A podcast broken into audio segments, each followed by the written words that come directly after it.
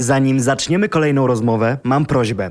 Oceń i zasubskrybuj mój podcast na platformach streamingowych. Dziękuję. Hej, z tej strony Kacper Majdan, a ty słuchasz mojego nowego podcastu. Moją kolejną gościnią jest Jagoda Różkowska.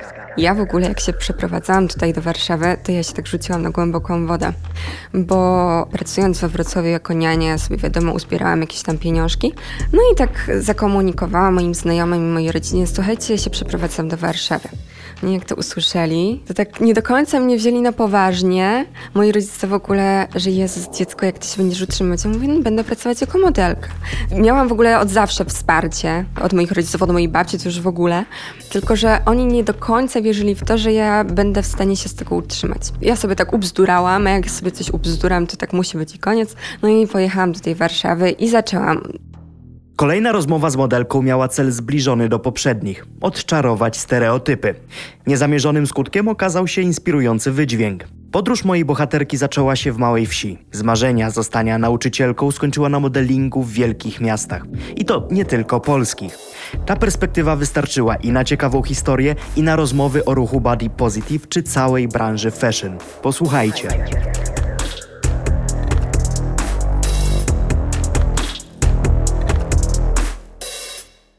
Instagram jest w ogóle cudownym miejscem, bo wiele moich gości, których miałem w podcaście, właśnie tam poznałem. Algorytm jakoś nagle mi zaczyna proponować osoby, które w pewnym momencie zaczynały być dla mnie interesujące, więc w tych momentach właśnie wysyłam wiadomość DM, hej, może nagramy jakiś podcast i z tobą było dokładnie tak samo. Ile ty osób poznałaś dzięki Instagramowi? A wiesz co, właśnie na samym początku chciałam się ciebie zapytać, jak ty w ogóle, skąd ty mnie wytrzasnąłeś? To musisz się zapytać, kto jest teraz, Mark Zuckerberg jest właścicielem Instagrama, musisz się go zapytać, bo to było z tego, co pamiętam mniej więcej tak, że kilkukrotnie gdzieś wyskoczyłaś, więc mm. zapamiętałem twoje zdjęcie profilowe.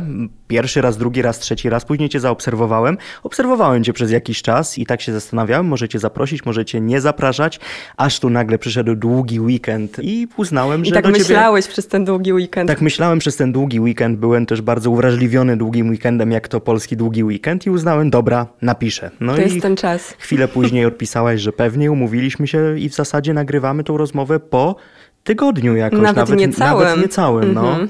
Także fantastycznie. Dla mnie też fantastycznie, ale troszkę stresująco, bo to pierwsza moja taka rozmowa. No widzisz, no więc cieszę się, że jestem pierwszy, ale czym się na dobrą sprawę stresowałaś? Mówiłaś, że jesteś gadułą. No jestem gadułą, ale wiesz, spytałam się ciebie, czy Jezus, czy ja mam się jakoś przygotować, czy dostanę jakiś zestaw pytań, a ty, że spontan.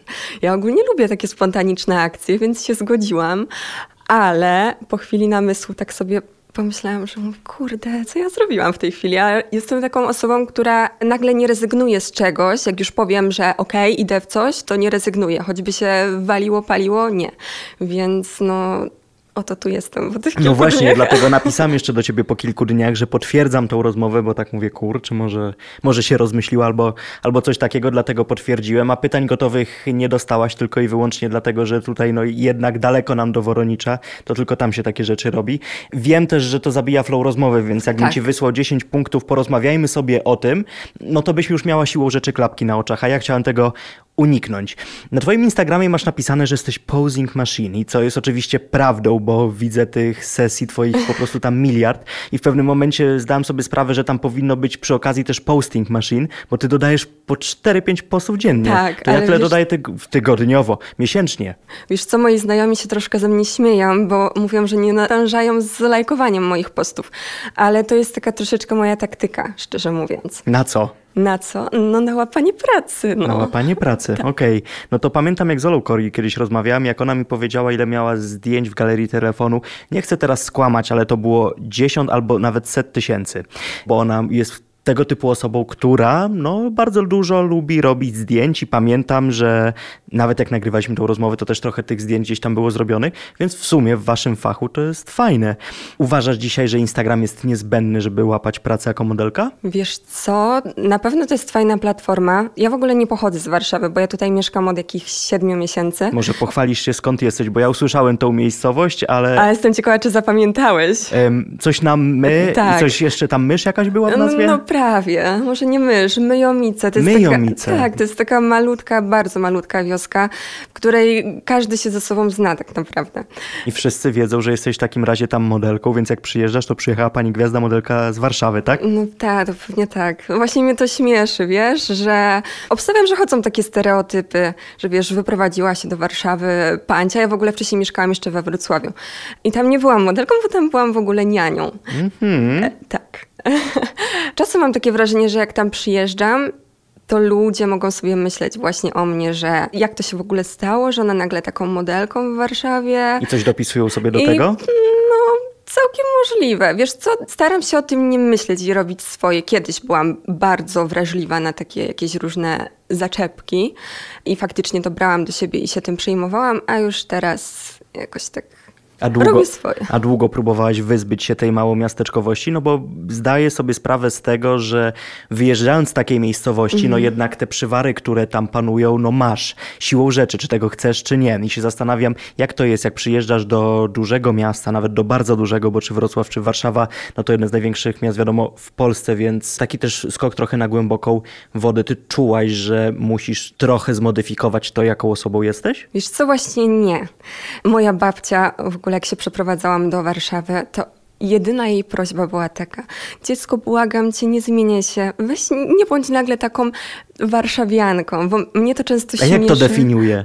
Tą warszawiankę, taką typową, Że stereotypową. wiesz, że wyjechałam z małej wiochy do miasta i nagle będę siebie uważać za nie wiadomo jaką miastową. Wiesz o co chodzi. A to w Warszawie standard, to, to jest No niesamowite. właśnie, właśnie. Ja często spotykam w ogóle takich przyjezdnych ludzi, którzy zamieszkali w Warszawie i mam wrażenie, że oni się bardziej tym obnoszą niż taki typowy rodowity warszawiak. Tak, no dla typowego rodowitego warszawiaka nie trzeba się obnosić z tym, że jest się tym warszawiakiem. No jak ja byłem z Lublina i mieszkałem w Lublinie, to nie obnosiłem się tym, że jestem z Lublina. No. Mhm. Wiesz co, ja w ogóle czasami nadal nie odczuwam, że ja tutaj mieszkam w tej Warszawie. Czujesz się jak obco? Czasami tak. Ja w ogóle pierwszy raz, jak przyjechałam do Warszawy, to byłam taka zestresowana, bo wiesz, no, w mojej wsi no, nie mamy tramwaju, nie mamy metra, no tym bardziej metra. Więc jak ja tu w ogóle pierwszy raz przyjechałam, mając lat 15 lub 16, to ja byłam, ja byłam tak zestresowana. Ja pisałam po moich znajomych, gdzie, co i jak, jak ja mam wejść do w ogóle do tramwaju, kupić bilet, bo ja byłam tym, naprawdę byłam tym bardziej zestresowana niż moim pierwszym w ogóle jakimkolwiek castingiem modelingowym. Mhm. A jak opuszczałaś tą swoją małą miejscowość na rzecz tej wielkiej kariery, jaka będzie na pewno cię czekała w dużych miastach, kim chciałaś być? Ja chciałam być w ogóle panią nauczycielką. Okej. Miałam epizod ze studiowaniem. Studiowałam pedagogikę. Też pracowałam jako niania, pracowałam też jako opiekunka w żłobku. I co poszło nie tak, że nie jesteś tą nauczycielką? Wiesz co, jakoś tak wytrzymałam na tych studiach rok, niecały. Jakoś tak od początku czułam, że jakoś tam za bardzo nie pasuje. Jak ja studiowałam, to w ogóle miałam wtedy przerwę od, od modelingu. Taką, no, dosyć konkretną, bo przez trzy lata nie robiłam nic. I wtedy mieszkałam we Wrocławiu. No i tak sobie wtedy kminiłam, czy ja w ogóle kiedykolwiek wrócę do tego modelingu, czy nie. Miałam jakieś takie sporadyczne sesje zdjęciowe. Któryś z fotografów do mnie napisał, no to przeglądałam sobie jego portfolio, jak mi pasowało, to okej, zgadzałam się. No i chodziłam na te sesje zdjęciowe od czasu do czasu. No i sobie tak pomyślałam, że kurde, te studia to na pewno dla mnie. Ja w ogóle jestem bardzo podobna charakterem z moim bratem, że my cały czas mamy różne w ogóle pomysły, cały czas coś innego nam wpada do głowy i chcemy próbować nowych rzeczy. No i tak właśnie było ze mną, że w pewnym momencie podczas w ogóle kolokwium tak patrzę na pytania, patrzę, patrzę, odłożyłam kartkę, wyszłam z celi I to był koniec. i to był koniec. Ale to dobrze, bo nie wiem, czy miałeś to z tyłu głowy, że w sumie dzisiaj nauczyciel po pierwsze nie jest szanowanym zawodem przez społeczeństwo, tym bardziej nie jest szanowanym zawodem przez polityków, którzy olewają całkowicie w ogóle system edukacji w Polsce. Miałaś to z tyłu głowy, że w sumie na tych studiach na początku okej, zawsze chciałam być nauczycielką, zaczynam się w tym kierunku kształcić, ale w sumie po jaką cholerę, jeżeli ja będę teraz ciężko pracować, później wyjdę na ulicę, będę uczyć beznadziejnych rzeczy, które narzuca mi beznadziejny minister, w imię czego, tak? Tak, dokładnie. Też zaczęłam wtedy o tym myśleć. Ja też jestem w ogóle taką osobą, która nie lubi mieć nad sobą szefa. Lubię sobie sama poszefować i sama sobie wszystko ogarniać. Więc jak ja poszłam do swojej pierwszej takiej pracy, na umowę wiadomo, i miałam swojego takiego szefa, który mi wszystko jakby, no rozkazywał mi, tak? Mówił mi, co mam robić.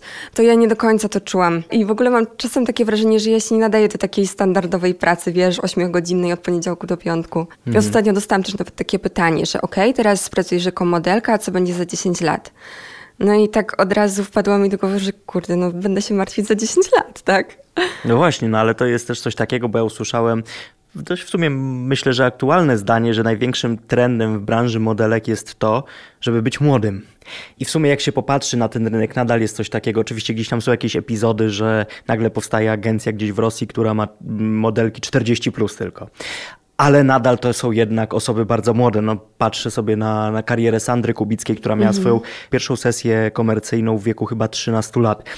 No, to jest jednak zawód dla młodych. Naprawdę nie przychodzi ci do głowy mm, ta myśl, że kurczę, warto byłoby myśleć nad tym, co dalej, żeby w pewnym momencie nie obudzić się w sytuacji, o kurczę, no i co teraz? Wiesz co, ja w ogóle teraz mam 24 lata i ja dopiero teraz poczułam, że ja jestem gotowa na ten zawód. A jak to się objawia? Dlaczego dopiero teraz? Ja w ogóle zaczęłam swoją historię z modelingiem mając lat 16.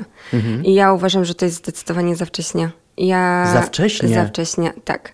Co prawda ja na kontraktach spotykałam 14-letnie dziewczyny, ale jak ja widziałam, co się z nimi dzieje podczas tych kontraktów, to mi ręce opadały. Czyli? Ja ogólnie przez 3 lata miałam poważne zaburzenia odżywiania. I jak już dostałam swoją pierwszą taką propozycję, że podobasz nam się, może przyjdziesz na casting, to ja w ogóle na początku myślałam, że to jest jakiś prank, że w ogóle o co chodzi. I jak pojechałam na ten swój pierwszy casting, ja w ogóle zawsze byłam szczupłą osobą. No ale na tym castingu słyszałam, że okej, okay, że, że, że mnie chcą, że chcą podpisać ze mną umowę, ale jeśli zrzucę dwa centymetry z bioder.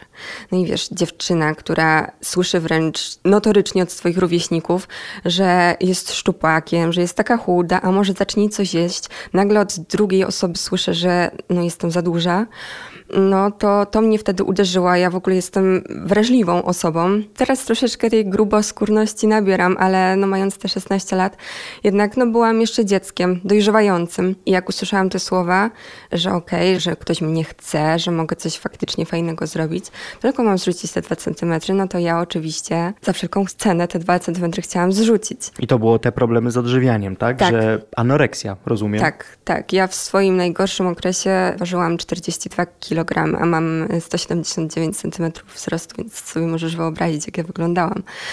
E... Ale według agencji modelingowej tak było ok. Wiesz co, ja w ogóle lecąc na swój pierwszy kontrakt, no wiadomo, sobie tam schudłam i tak dalej, i tak dalej. Już wtedy moje zdrowie na samym początku się zaczęło sypać, bo wiadomo, jak jadłam jakieś tam znikome ilości tego pożywienia, to i problemy z koncentracją, wypadanie włosów i tak dalej, i tak dalej.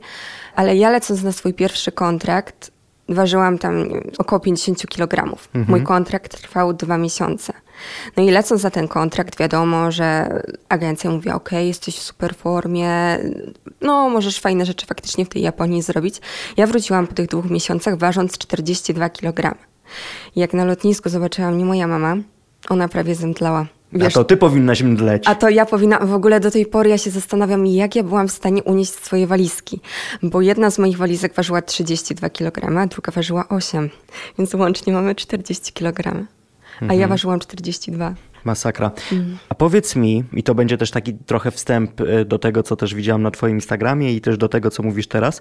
Czy według Ciebie dzisiaj ruch Body Positive stał się wymówką do wypierania albo otyłości, albo anoreksji jako choroby? Wiesz co, według mnie, czy do końca ten ruch jest tak odpowiednio propagowany, to znaczy, ja nie Bo on wiem. w samych założeniach jest bardzo okej, okay, bo faktycznie doszliśmy też do takiego momentu w naszej przestrzeni publicznej, mhm. że zaczęły rządzić nami ideały piękna, jakieś wzorce piękna, które bardzo często w ogóle były nieosiągalne. Mhm. One były wręcz podkręcane w sposób bardzo nienaturalny. I rozumiem, że wiele osób mogło wpadać w kompleksy właśnie tego, że nie wyglądam jak ta pani z Instagrama. I to jest dla mnie całkowicie okej. Okay. Ale jak widzę osobę, która ledwo jest w stanie chodzić, bo jest do tego stopnia otyła, a w komentarzach inne kobiety piszą jej, jesteś piękna, nie zmieniaj się,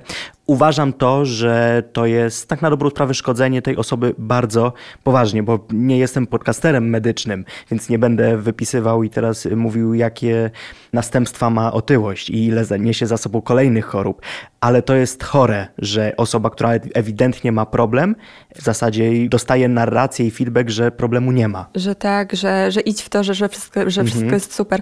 I też mnie to czasami zastanawia, bo wiesz, szczupła osoba dostaje takie komentarze typu weź coś zjedz, jesteś za chuda, a tak jak mówisz, mhm. osoba otyła dostaje takiego kopa, że okej, okay, idź w to, że, że wszystko jest super, no to tutaj jest coś nie tak. I tak samo w branży modelingowej. Nie ma czegoś takiego pośredniego. Albo... Właśnie o tym napisałaś kiedyś bardzo ładnie, że w modelingu są dwie skrajności, albo bycie mhm. mega szczupłą, albo osobą plus size. Tak. I jeszcze zanim dam ci głos, chociaż przepraszam, że ci go w ogóle zabrałem, to gdzieś w ogóle spotkałem się w internecie wczoraj, jak się przygotowywałem do naszej rozmowy, sytuację, gdzie modelka plus size dostała wytyczne, że ona ma przytyć do sesji zdjęciowej. To jest absurd. To jest absurd, który jak widzę w telewizji, że takie osoby się wypowiadają, muszą mieć szerszą ramkę niż symetryczna i taka, której mieści się każda inna osoba, żeby słuchać o tym, że jest wszystko spoko. A to wiesz co, ja miałam taką sytuację no lekko ponad rok temu. Poszłam na casting do agencji modelingowej, bo wtedy miałam tą dłuższą przerwę, dostałam taką informację, że a może chcesz się pokazać? Uznałam, okej, okay, dlaczego nie? Pojechałam do Warszawy, jeszcze wtedy mieszkałam we Wrocławiu, pojechałam do tej Warszawy, wchodzę, agent mnie zmierzył i powiedział, że albo zrzucę 3 cm z bioder, albo przytyję tam 5-6 centymetrów, żeby być modelką plus size. No i właśnie o to chodzi, że nie ma takiej, wiesz, nie ma niczego pomiędzy. Mhm. Albo się wychudzasz tak naprawdę do jakichś tam określonych miarek, kanonów, albo idziesz w tą drugą stronę i ty jesz i zostajesz wtedy modelką plus size. Mam wrażenie, że według agencji, według jakichś takich wytycznych nie ma właśnie czegoś takiego jak pośredniość. Dlatego ja na przykład teraz nie współpracuję z żadną z agencji. Ja sobie działam sama, ja nie mam miarki w domu. Właśnie za mnie się często śmieją ludzie, jak się mnie pytają, jakie masz wymiary. Mówię, słuchaj, ja nie wiem, bo ja nie mam miarki. Widzisz, taka za mnie mhm. modelka, że ja nawet nie mam miarki krawieckiej w domu.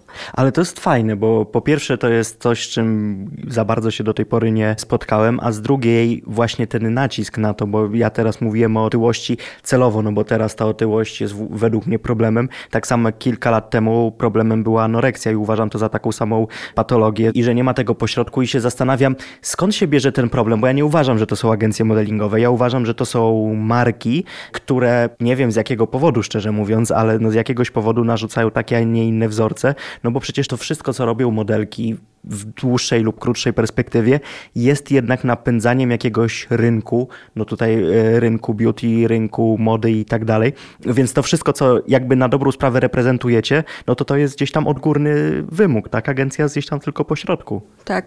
Wiesz, co też mi się tak wydaje, że marki, marki też dostają wiadomości od kobiet, takich wiadomo, potencjalnych klientek, że chciałyby zobaczyć jakiś inny typ sylwetki podczas sesji zdjęciowych. Ostatnio właśnie się z czymś takim spotkałam, pracowałam już drugi raz dla jednej z marek, no i tak już pod koniec sesji mówię, no to co, widzimy się za trzecim razem, no i usłyszałam od klienta informację, że słuchaj Jagoda, my byśmy cię bardzo chcieli, tylko nie wiemy, czy nie weźmiemy troszeczkę większej dziewczyny, bo właśnie klientki się domagają. Mhm. Więc myślę, że to też jest od takiego właśnie potencjalnego klienta to wszystko wychodzi. I jak dobrze dostajesz taki feedback, nie masz w swojej głowie w takim momencie znaku zapytania pod tytułem, kurczę, no to w zasadzie kim ja mam być? Anorektyczką? Nie. Pójść i bardzo przytyć? No w sumie też nie. Taka jaka jestem? Też nie. Nie uważasz, że wybrałaś trochę zawód taki, który no, ma trzy ślepe uliczki? Wiesz co, ja się kiedyś tego wszystkiego słuchałam, tych wszystkich wytycznych. Ja teraz mam, chciałam przeklnąć, ale obiecałam sobie, że, że będę To dla babci, hamować. która będzie nas słuchać i nie chce usłyszeć, jak wnuczka przeklina. tak, dokładnie. Ale staram się mieć trochę gdzieś zdanie innych ludzi i jak idę na jakiś casting i usłyszę na przykład od kogoś, że słuchaj, teraz cię nie bierzemy, może następnym razem, to ja teraz mam takie, dobra, okej, okay, w porządku. Ja kilka lat temu bym się faktycznie załamała i bym się sobie w lustrze przyglądała, że coś ze mną jest nie tak. Ja w ogóle często słyszę na przykład, że nie wiem, mam za długie ręce. To powinnaś być bokserką, powinnaś być bokserką. One powinny mieć długie ręce, tak jak bokserzy zresztą. Ale właśnie często to słyszę, że mam zbyt długie kończyny jak przymierzam na przykład jakieś marynarki, marynarki są na mnie za krótkie, no ale sobie tak myślę, no kurde, no co mam sobie ręce uciąć? Nie, nie musisz podwijać przynajmniej. No na przykład. Ale no właśnie kilka lat temu, jak ja usłyszałam takie jakieś komentarze skierowane w moją stronę, no to ja się załamywałam. A dużo dostajesz takich komentarzy w twoją stronę, które cię dotykają? Czy teraz ich nie dostajesz, czy może już cię nie dotykają? Jak to wygląda? Wiesz co, teraz raczej się z tym nie spotykam. Chociaż ostatnio na przykład przeleciała mi koło nosa kampania bielizny i konkurowałam, znaczy się konkurowałam. Ja, ja w ogóle teraz wychodzę z takiego założenia, że ja nie konkuruję z nikim, ale Marka wybierała pomiędzy mną a jedną jeszcze dziewczyną.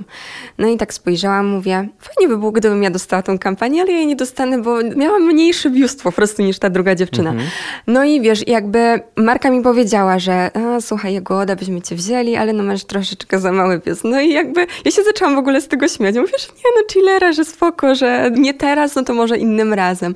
I nie uważam, że to jest jakaś, wiesz, krytyka, tylko taka sugestia, że okej, okay, do jednej rzeczy nie pasuje, ale mogę zrobić coś innego, równie fajnego. Mhm. Ile lat trzeba pracować, żeby być dzisiaj finansowo samowystarczającą modelką? Ja w ogóle, jak się przeprowadzałam tutaj do Warszawy, to ja się tak rzuciłam na głęboką wodę, bo pracując we Wrocławiu jako niania, sobie wiadomo, uzbierałam jakieś tam pieniążki. No i tak zakomunikowałam moim znajomym i mojej rodzinie, słuchajcie, ja się przeprowadzam do Warszawy. No jak to usłyszeli, to tak nie do końca mnie wzięli na poważnie. Moi rodzice w ogóle, że Jezus, dziecko, jak ty się będziesz utrzymywać? Ja mówię, no, będę pracować jako modelka. Miałam w ogóle od zawsze wsparcie od moich rodziców, od mojej babci, to już w ogóle. Tylko, że oni nie do końca wierzyli w to, że ja będę w stanie się z tego utrzymać. Ja sobie tak ubzdurałam, a jak sobie coś ubzduram, to tak musi być i koniec. No i pojechałam do tej Warszawy i zaczęłam było jedno zlecenie na dwa tygodnie, później coraz więcej, coraz więcej. Ja jestem też taka, że ja bardzo lubię poznawać ludzi podczas sesji i ja z każdym zawsze rozmawiam. To jest networking tak zwany. Tak, naprawdę. Jak maluje mi makijażystka, to od razu moje standardowe pytanie, a dlaczego makijaż? Skąd taki pomysł? Z fotografem ta sama gadka. I wiesz, i to jest takie budowanie kontaktów. I jak już od samego początku czujesz z kimś wspólny język, jakiś flow, to to też rzutuje na, na jakieś przyszłe współprace. Jedna osoba cię poleci drugiej i, i to wszystko tak leci. I tak na przykład jest w moim przypadku. Dla mnie najlepsze w tym zawodzie jest to, że to się wszystko może tak potoczyć, że załóżmy, mam zlecenie dla jednego klienta i ten klient się do mnie odzywa po dwóch tygodniach, mówi, słuchaj, Jagoda, my cię chcemy znów do mhm. kolekcji. Więc dla mnie to jest w ogóle super nagroda, że wiesz, że okej, okay, że wykazałam się, że może faktycznie ten zawód jest dla mnie. A ile jest tego spokoju, a ile nadal niepokoju w związku z tym, że no jednak pojawia się ta myśl, że no jesteś na niestabilnym rynku pracy, no bo nie jesteś na etacie, więc nie masz stałej pensji, zależy twój dobrostan lub jego brak tylko i wyłącznie od tego, czy ktoś do ciebie napisze, hej Jagoda, może zrobimy jakąś sesję. Jak to u ciebie wygląda teraz? Wiesz co, ja jestem w ogóle takim śmiesznym przypadkiem, moja mama w ogóle się z tego śmieje i dziwi się, jak ja w ogóle tak mogę, ale ja się nie martwię tym, że ja mogę nie mieć pieniędzy, bo ja wiem, ja sobie tak po prostu zakładam.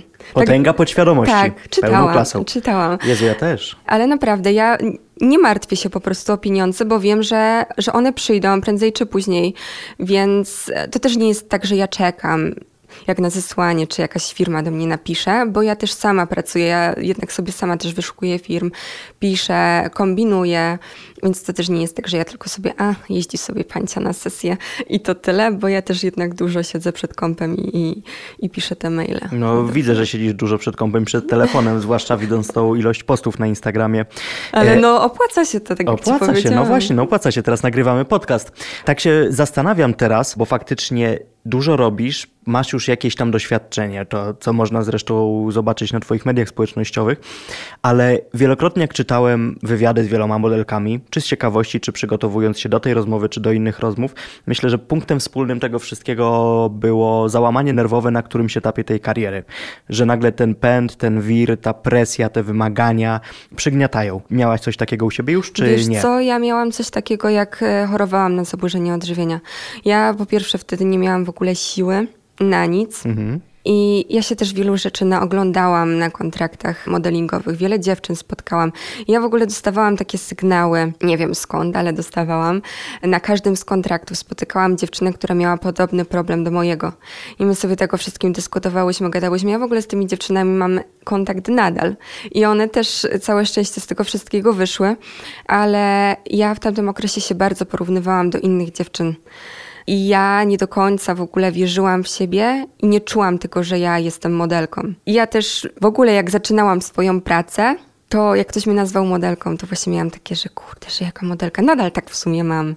I jak w ogóle śmieszne, bo jak kogoś poznaję nowego, to ja tak brnę w rozmowę, tak owijam dookoła, dookoła, żeby ta osoba się mnie w przeciągu, załóżmy, pierwszych 30 minut nie spytała, czym ja się zajmuję. A skąd to się bierze? Ja w ogóle pamiętam jakiś czas temu, że czytałem, chyba to były fragmenty wywiadu z Kate Moss i ona powiedziała, Matko Boska, nigdy w życiu nie potrafiłabym powiedzieć na przykład, że chcę zostać modelką. Dla niej to było coś takiego dziwnego, gburowatego wręcz, jak to chyba wtedy nawet powiedziała. Skąd się to bierze u ciebie? Wiesz co, modelki nadal są tak traktowane stereotypowo. Nadal. Nadal. Okej, okay. a masz jakieś przykłady? Bo pamiętam właśnie, że, że po jakichś tam różnych rozmowach to było coś takiego, że okej, okay, na zewnątrz są traktowane stereotypowo, ale już wewnątrz tej branży to wygląda zupełnie inaczej. Tak, bo to jest prawda. Wewnątrz branży faktycznie.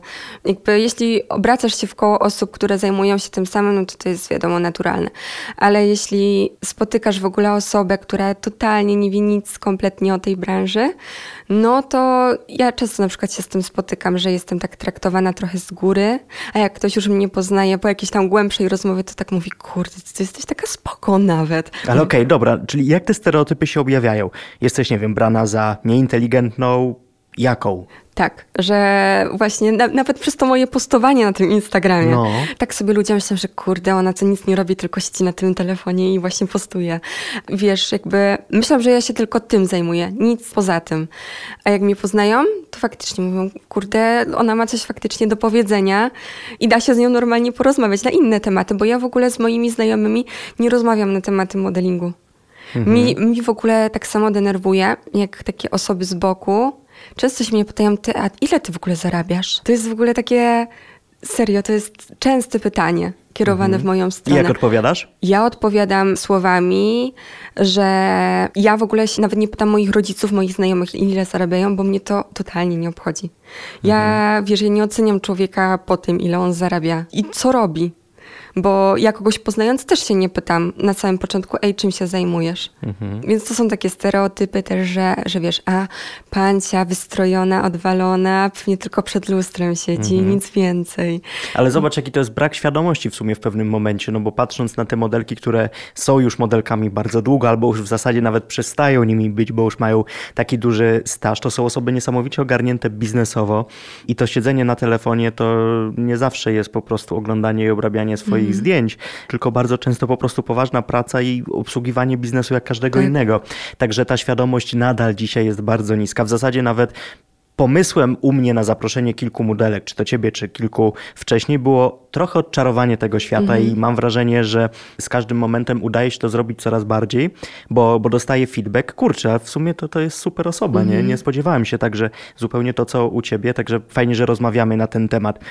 A jak jesteś na planie zdjęciowym, udajesz czy jesteś sobą? Bo wydaje mi się, że bycie modelką to jest coś trochę takiego jak bycie aktorem, tak. że możesz być na planie kilka razy inną zupełnie osobą i że to jest tak naprawdę sexy, że nie, mhm. nie jesteś jagodą, tylko tutaj jesteś w ogóle jakąś zupełnie wyimaginowaną postacią, którą sobie stworzyłaś we własnej głowie albo którą stworzyłaś producentem, fotografem, kimkolwiek. Mhm. Wiesz co, dla mnie super w tej pracy jest to, że jednak przed zleceniem często dostaję moodboard. To jest taki plik zdjęć, inspiracji, żebym sobie zerknęła, jak dana sesja ma wyglądać. I ja wtedy faktycznie mogę się wczuć w jakąś rolę, ale staram się nie zatracać siebie. Jednak jakaś tam namiastka mnie jest. I często właśnie słyszę na sesjach, że ty słuchaj, jak tobie coś nie pyknie jednak w tym modelingu, to weź ty zostań tancerką, bo ja jestem tutaj w Warszawie, zauważyłam znana z tego, że Tańczysz ja, na afterach. Ja tańczę na sesjach. Ja mhm. nie pozuję. Ja, ja nie myślę o tym, jak, jak ja będę wyglądać podczas danej pozy, tylko ja sobie po prostu płynę. Ja każę odpalić jakąś tam playlistę albo sama sobie playlistę tworzę na, na daną sesję. I ja sobie po prostu wtedy płynę. Wczoraj właśnie miałam sesję i fotograf do mnie. Dobra, Jagoda, weź teraz stań tak statycznie, bo trzeba pokazać produkt, jak on tak wygląda bez ruchu. I się nie udało. No i klientka właśnie, kiedy ona przecież nie potrafi. Ona nie potrafi stać bez ruchu. I faktycznie ja później po sesji mam takie zakwasy. Od stania. Sobie... Od tańczenia. Okej, okay, myślałam, że od stania, bo w końcu nie. zrobiłaś coś innego.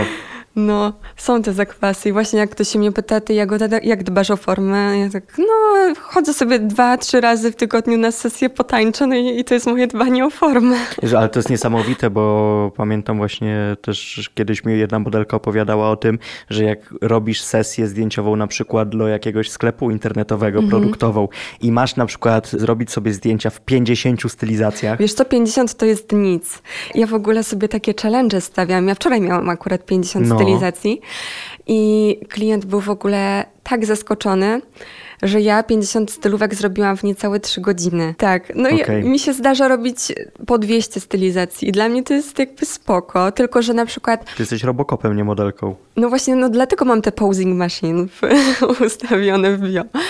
Ale wiesz co, ja w ogóle, jak już sobie tak mierzę te ciuszki i pozuję, to ja mam taki trochę uraz do zakupów. Jak ja mam iść do galerii handlowej i faktycznie sobie coś kupić, to ja dostaję białej gorączki. Ja mogę wejść do jednego sklepu i okej, okay, koniec. Mhm. Więc to jest. To jest też... bardzo męska cecha swoją drogą. Ja tak. wczoraj musiałam sobie zrobić zakupy odzieżowe. Przysięgam, że nie mogłem. Po prostu to jest dla mnie straszne, a nauczony niestety doświadczeniem zakupów internetowych wiem, że połowę rzeczy muszę zwracać, bo nie wygląda to tak, jak mogłoby wyglądać mhm. na zdjęciach. No zawsze muszę te rzeczy sobie przymierzać. I wczoraj w sytuacji, w której jedna przymierzalnia była zamknięta, była straszna kolejka. Po wejściu do galerii handlowej odwiedziłem jeden sklep i miałem ochotę umrzeć. A to ja mam tak samo. A też muszę chodzić do sklepów, bo ja na przykład mam problem z kupieniem spodni, bo są w większości na mnie wszystkie spodnie za krótkie, więc chcąc nie chcąc muszę się też niestety do galerii wybierać. No ale to, to jest dziwne w sumie, bo modelki są znane z tego, że są wysokie, a później jak modelka chce sobie coś kupić, to mhm. nie ma co. To nie ma co, to prawda, albo za krótkie. Jak chce sobie kupić jakąś sukienkę, no to połowa sukienek jest niestety na mnie za krótka. Niesamowite. To, to jest w ogóle temat ciekawy do zgłębienia, jak to się dzieje, że takimi osobami promujemy ubrania, a później dla takich osób nie ma ubrań. To, to, to, to jest faktycznie dość interesujące. Co cię drażni dzisiaj w świecie mody najbardziej? To jest ciekawe pytanie, bo ja już się tego nauczyłam, żeby faktycznie nie patrzeć takimi jakimiś kategoriami, czy coś lubię, czy czegoś nie lubię, ale co mnie może drażnić. No na przykład hipokryzja, że osoby, które bardzo mocno wspierają konsumpcjonizm, później robią płatne kampanie zero waste, na przykład. Mhm. Takie coś, nie wiem, czy mnie to drażni. Bardziej na przykład drażni mnie to, jak ktoś ma jakiś swój styl i jego się trzyma, to druga osoba potrafi ocenić, że Jezus, jak on się w ogóle ubrał, w ogóle to już nie jest w modzie i tak dalej, ale ja wychodzę z tego założenia, że jeśli ktoś się w czymś czuje dobrze, jeśli jemu to pasuje, to co drugiej osobie w ogóle do tego? Znaczy to jest akurat myślę, że nie cecha świata mody, tylko ogólnie Polaków, chcąc nie chcąc. Więc myślę, że tego typu zachowania możemy przypisać do każdej innej branży. Powiedzmy już trochę tytułem końca, bo to też jest rzecz, która mi się nasunęła do głowy, jak się przygotowywałem jest jeszcze granica pomiędzy modelkami, takimi modelkami z fachu, a modelkami instagramowymi? A tak myślałam, Czy to się zatarło? Bo, bo ja nie jestem w stanie jednoznacznie odpowiedzieć na to pytanie. Bo z jednej strony widzę różnicę, jak wyglądają nawet te powiedzmy konta na Instagramie typowych modelek, mhm. a influencerek, które czasami są modelkami. Ale z drugiej strony jeden świat z drugim bardzo się przenikają. Tak. Wiesz co, ja często tracę zlecenia przez to, że zlecenie dostaje jednak taka no instagramowa modelka. Czyli ja liczby. Nie chcę też mówić o kimś jakoś tam, nie wiem, źle. Teraz jest zauważalne korzystanie, wiadomo, z medycyny estetycznej. Mhm. Ja na przykład niezbyt często pracuję dla butików polskich, bo oni jednak mają określony taki typ urody troszeczkę Skorygowanej. Po, podreperowany. Tak. Mhm. Mam wrażenie, że jednak te instagramowe modelki teraz więcej tych prac łapią niż takie modelki agencyjne. Mhm, a myślałaś, żeby wyjść ze swoją karierą modelki za granicę? Ja byłam kilka miesięcy temu w Turcji. Mhm. Spędziłam tam dwa miesiące. Teraz, szczerze mówiąc, mi się w ogóle super pracuje w Polsce. I ja też się przyjaźnię z jedną fotograf i my jesteśmy obie takie, że nie potrafimy za bardzo usiedzieć na miejscu. I niecałe trzy tygodnie temu robiłyśmy razem kampanię na Malcie i tak wpadłyśmy na taki pomysł, że Polecimy sobie gdzieś razem, napiszemy do kilku firm i zrobimy po prostu dla nich jakieś foty. Padło na Grecję, więc Mhm. za tydzień lecimy do Grecji i ja tak powiedziałam, że słuchaj Ada, ty ogarnij te wszystkie loty, noclegi, bo ja jestem w tym zielona, a ja ogarnę firmy.